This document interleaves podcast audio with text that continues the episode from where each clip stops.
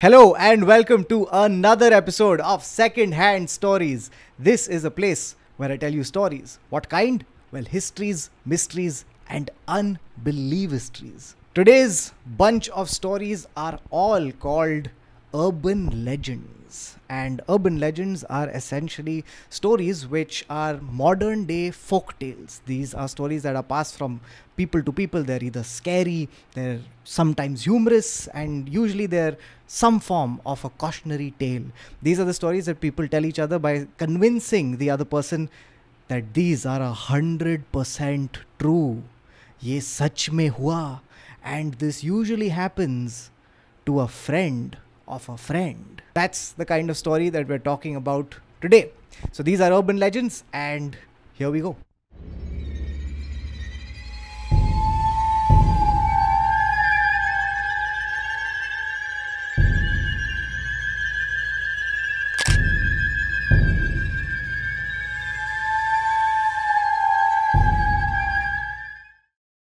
This story starts with a couple. They're a young couple and they're in a car and they're driving down this long, isolated stretch of a highway.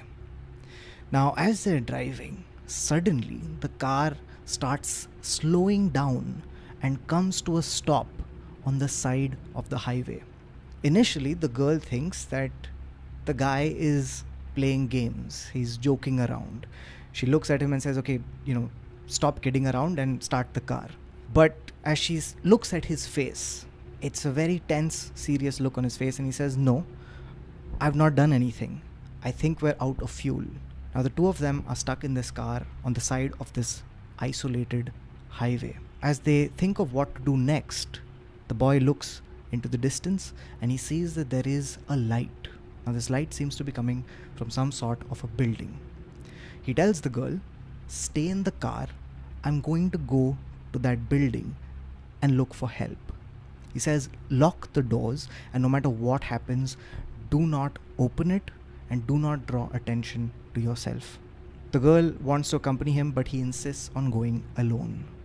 He gets out of the car and she watches him recede into the darkness. Now she's in this car and it's unbelievably quiet. She locks all the doors and tries to make herself as small as possible. She looks outside the window and she can see the dark shapes of the trees and the fields. They look menacing in the darkness. All that can be heard is silence. As time passes by, every minute seems to stretch on and on, like almost to an hour. And after a while, suddenly, she hears something. It's a noise that's coming from the roof of the car.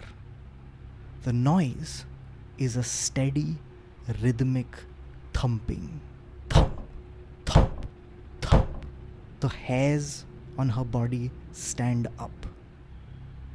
She doesn't know what's making this noise.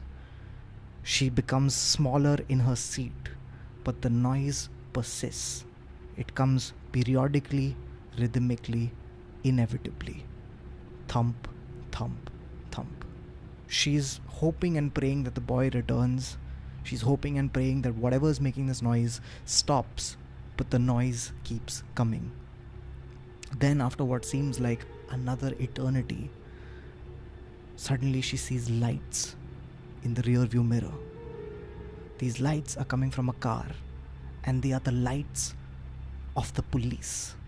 It's a police car that's coming from behind. Her heart suddenly leaps up. She's like, I'm going to be saved. The police car starts approaching the car she's in, slows down, goes a little bit ahead, and stops.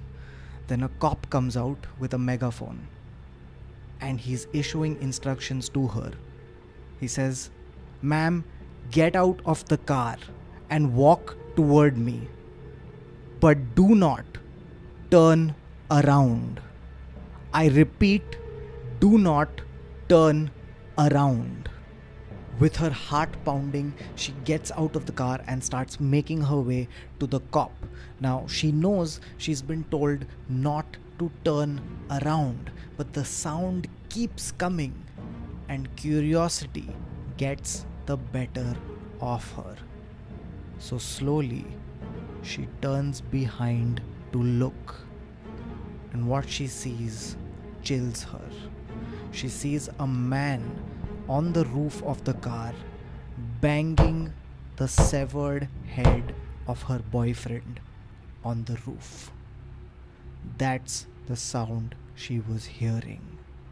The man turned out to be a lunatic who had escaped from an asylum.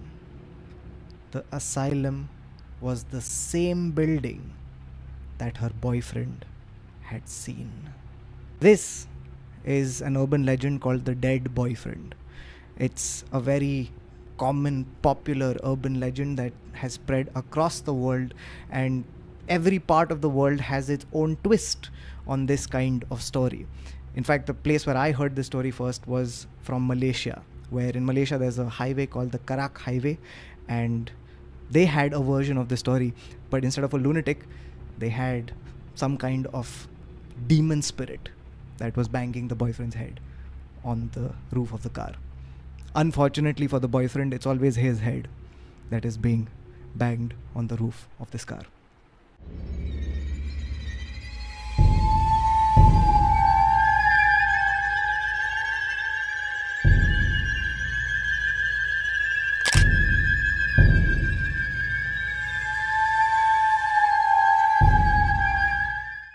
For this story, we are now in Devon, England.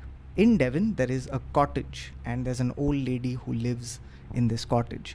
Now, the cottage is on the edge of the moors. The moors are these big, large flatlands which have grass on them. However, the ground is not very fertile and firm, it's very peaty and boggy. This lady lives in this house on the moors and she's been living there for a very long time about 20 odd years. Her husband had passed away and she had lived most of her life there alone. She has very few pastimes, and some of them include walking along the moors and enjoying nature. But apart from that, her absolute biggest and most favorite pastime was making jigsaw puzzles. She loved doing this. Now, she lives uh, in a slightly remote area, and the nearest town was a bus ride away. And every time she would take the bus and go into town, she would always make it a point to get a huge stack of jigsaw puzzles, which she would solve one every night.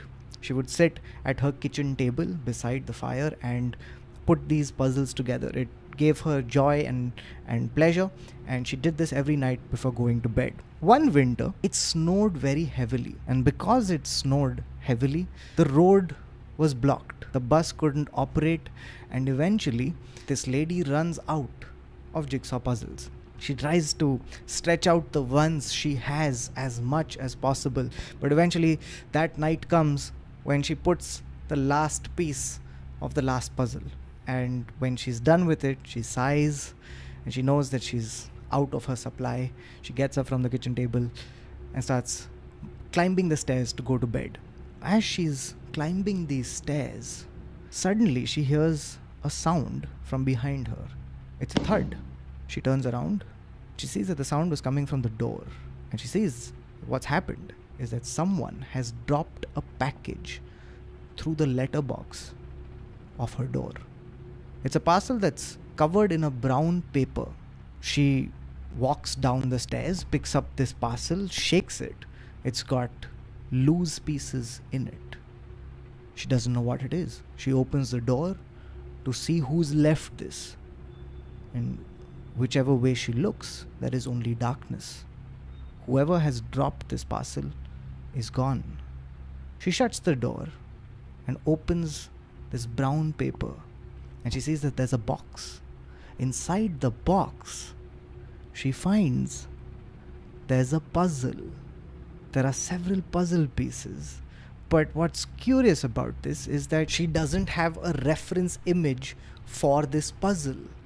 Now she's extremely creeped out. She doesn't know who has dropped this box into her house. She doesn't know why they've done it. She wasn't expecting anybody, and she certainly wasn't expecting a puzzle. But now that it's here, her curiosity gets the better of her.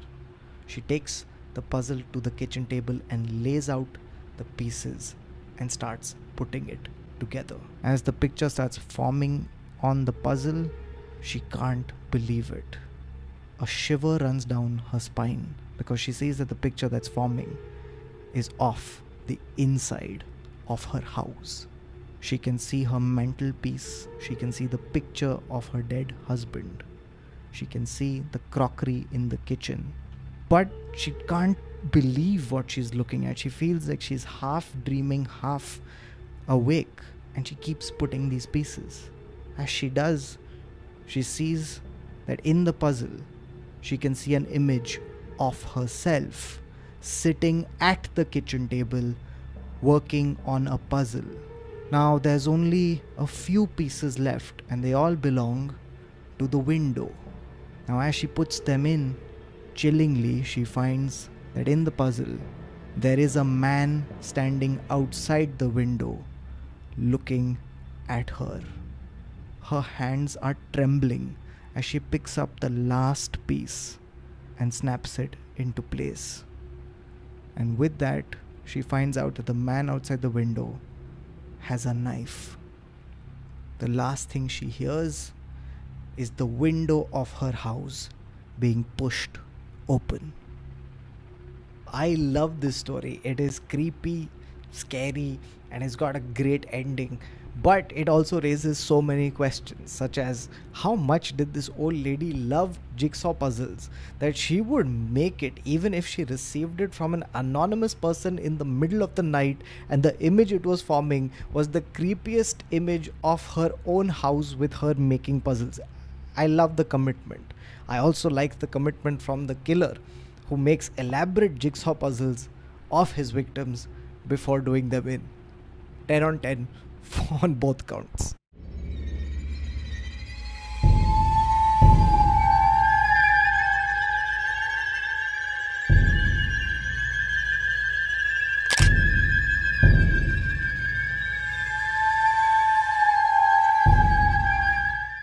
Our next story takes place in Hyderabad and it starts with a thief. This thief has been scoping out a house for a very long time, and finally, one night, he decides that the time is right to strike.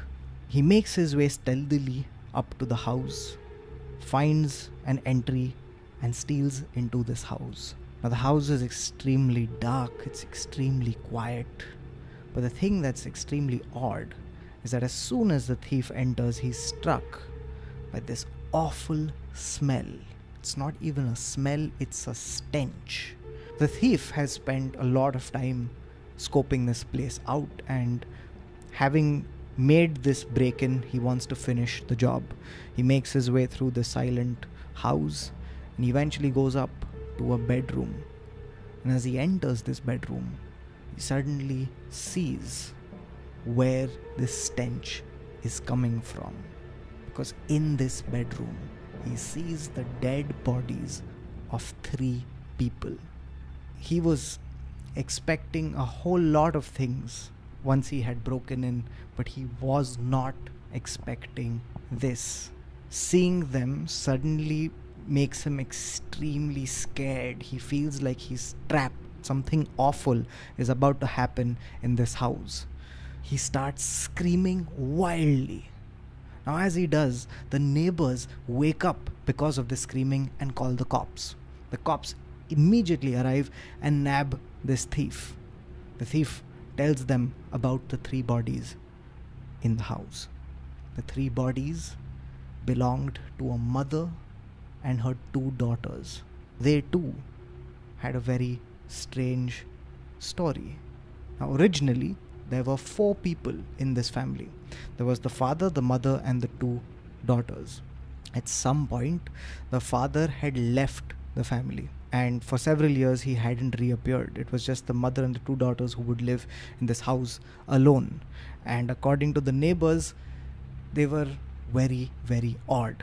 The neighbors would often see the mother and the two daughters wandering around the house at midnight with candles.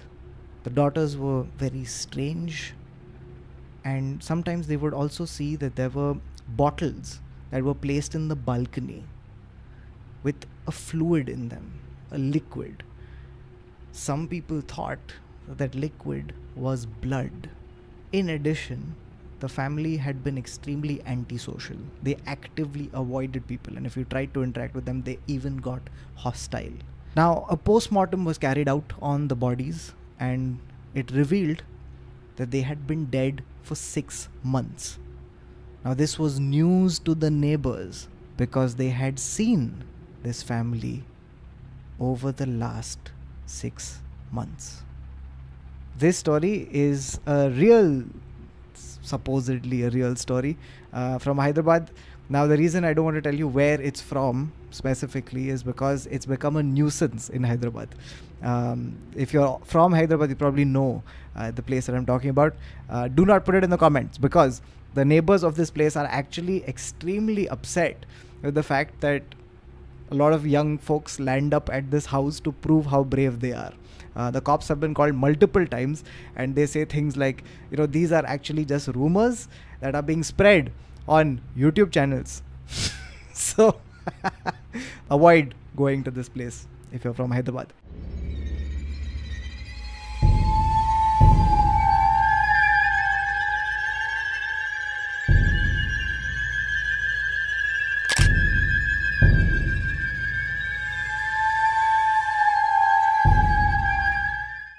Our next story begins in this small town in America.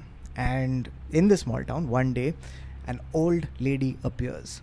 Now, she appears and sets up a tent at the edge of town. She's a strange person who no one knows where she's come from, and she's wearing these strange and outlandish clothes. And she set up this tent, and she claims that she's a psychic, that she can look into the future and reveal your future to you.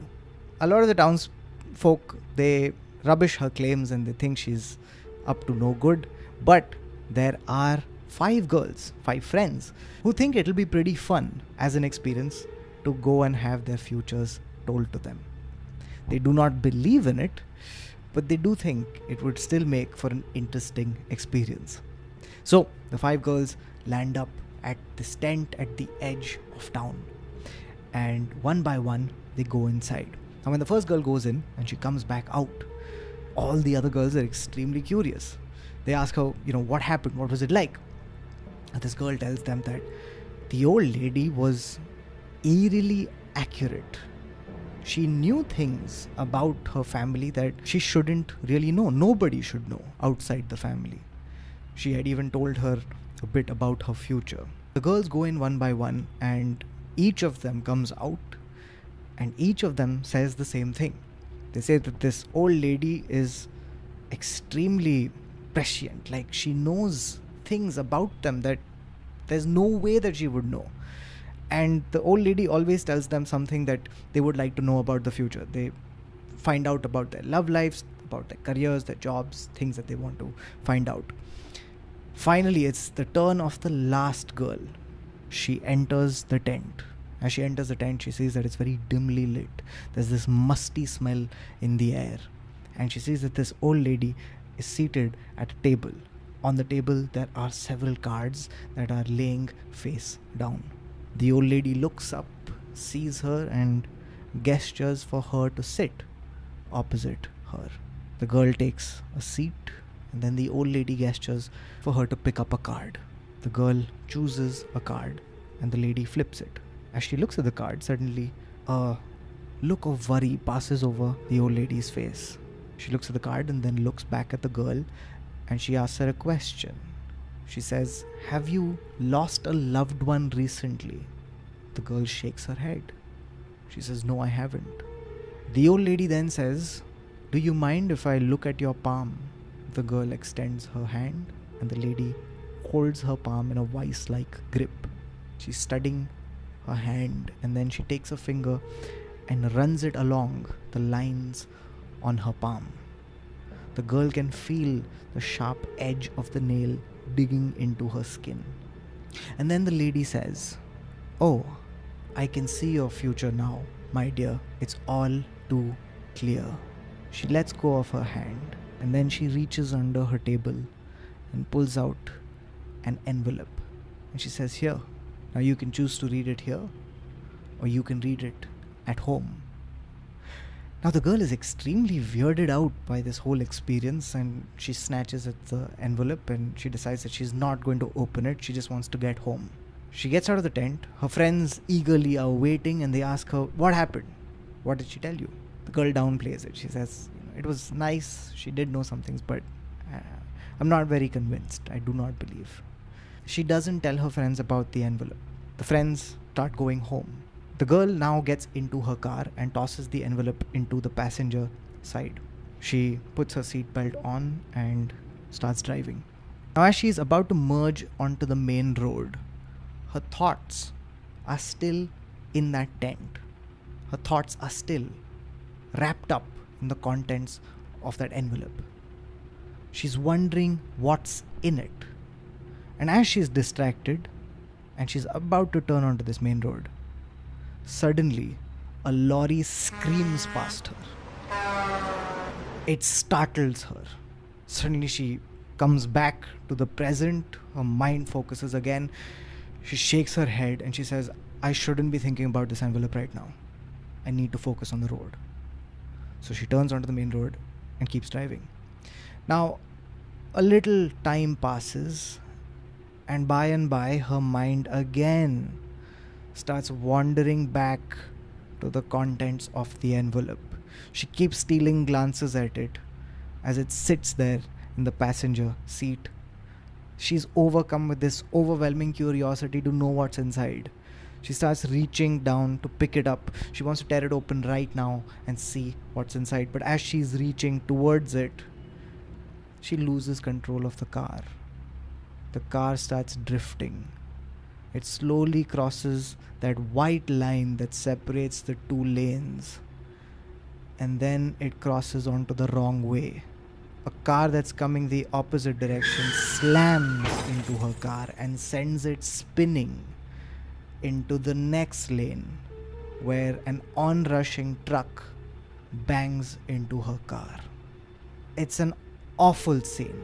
The police and the firefighters are called it's such a bad accident that they have to cut the car open to get her out. But what they get out is not a person. She's been smashed to a pulp. She died on impact. Inside the car, the rescuers find a blood stained envelope. They pick it up and they hand it to the family. The family choose to open it. Inside this envelope, they find a card. And on that card is written, You have no future.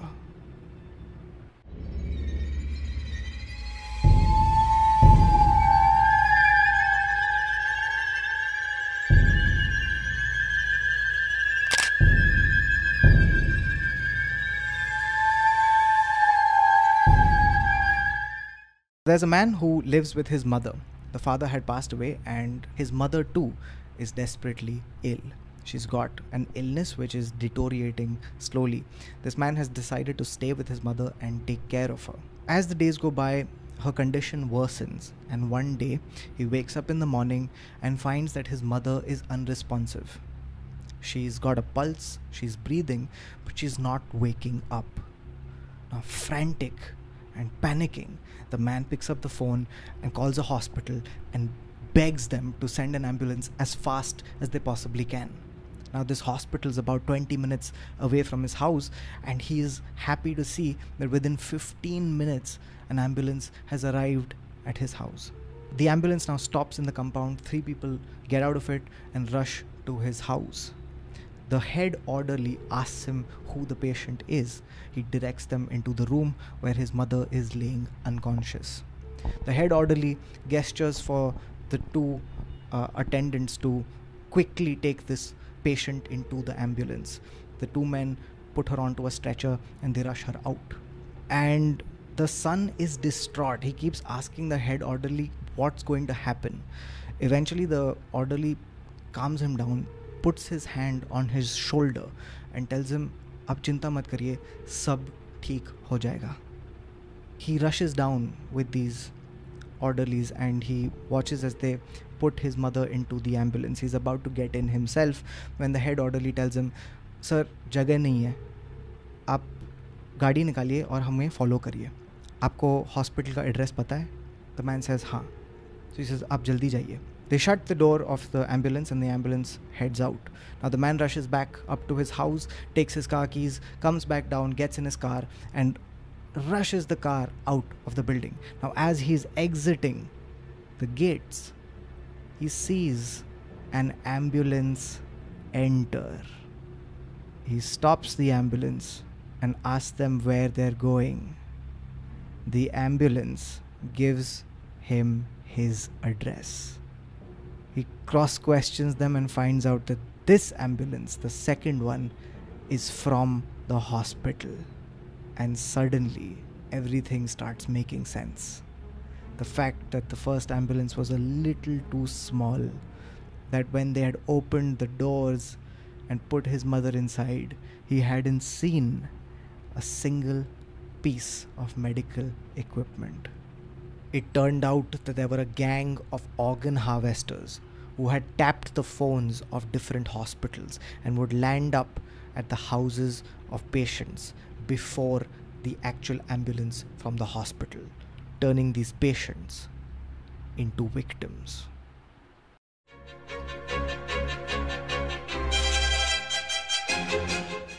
So, those are the stories from this episode. I hope you enjoyed them. If you did, then please leave a like and a comment.